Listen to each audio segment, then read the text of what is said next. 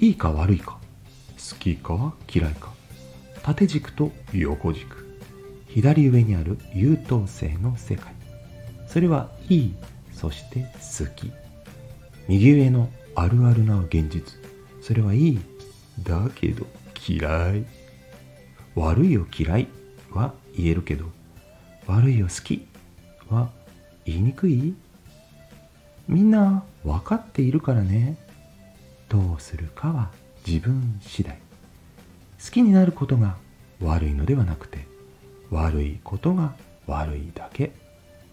どうして悪いのかそしてどうして好きなのかそれにしっかり向き合ってそしたらきっと見えてくる。自分の本音が見えてくる。好きなものが見えてくる。大切にして素直な気持ち。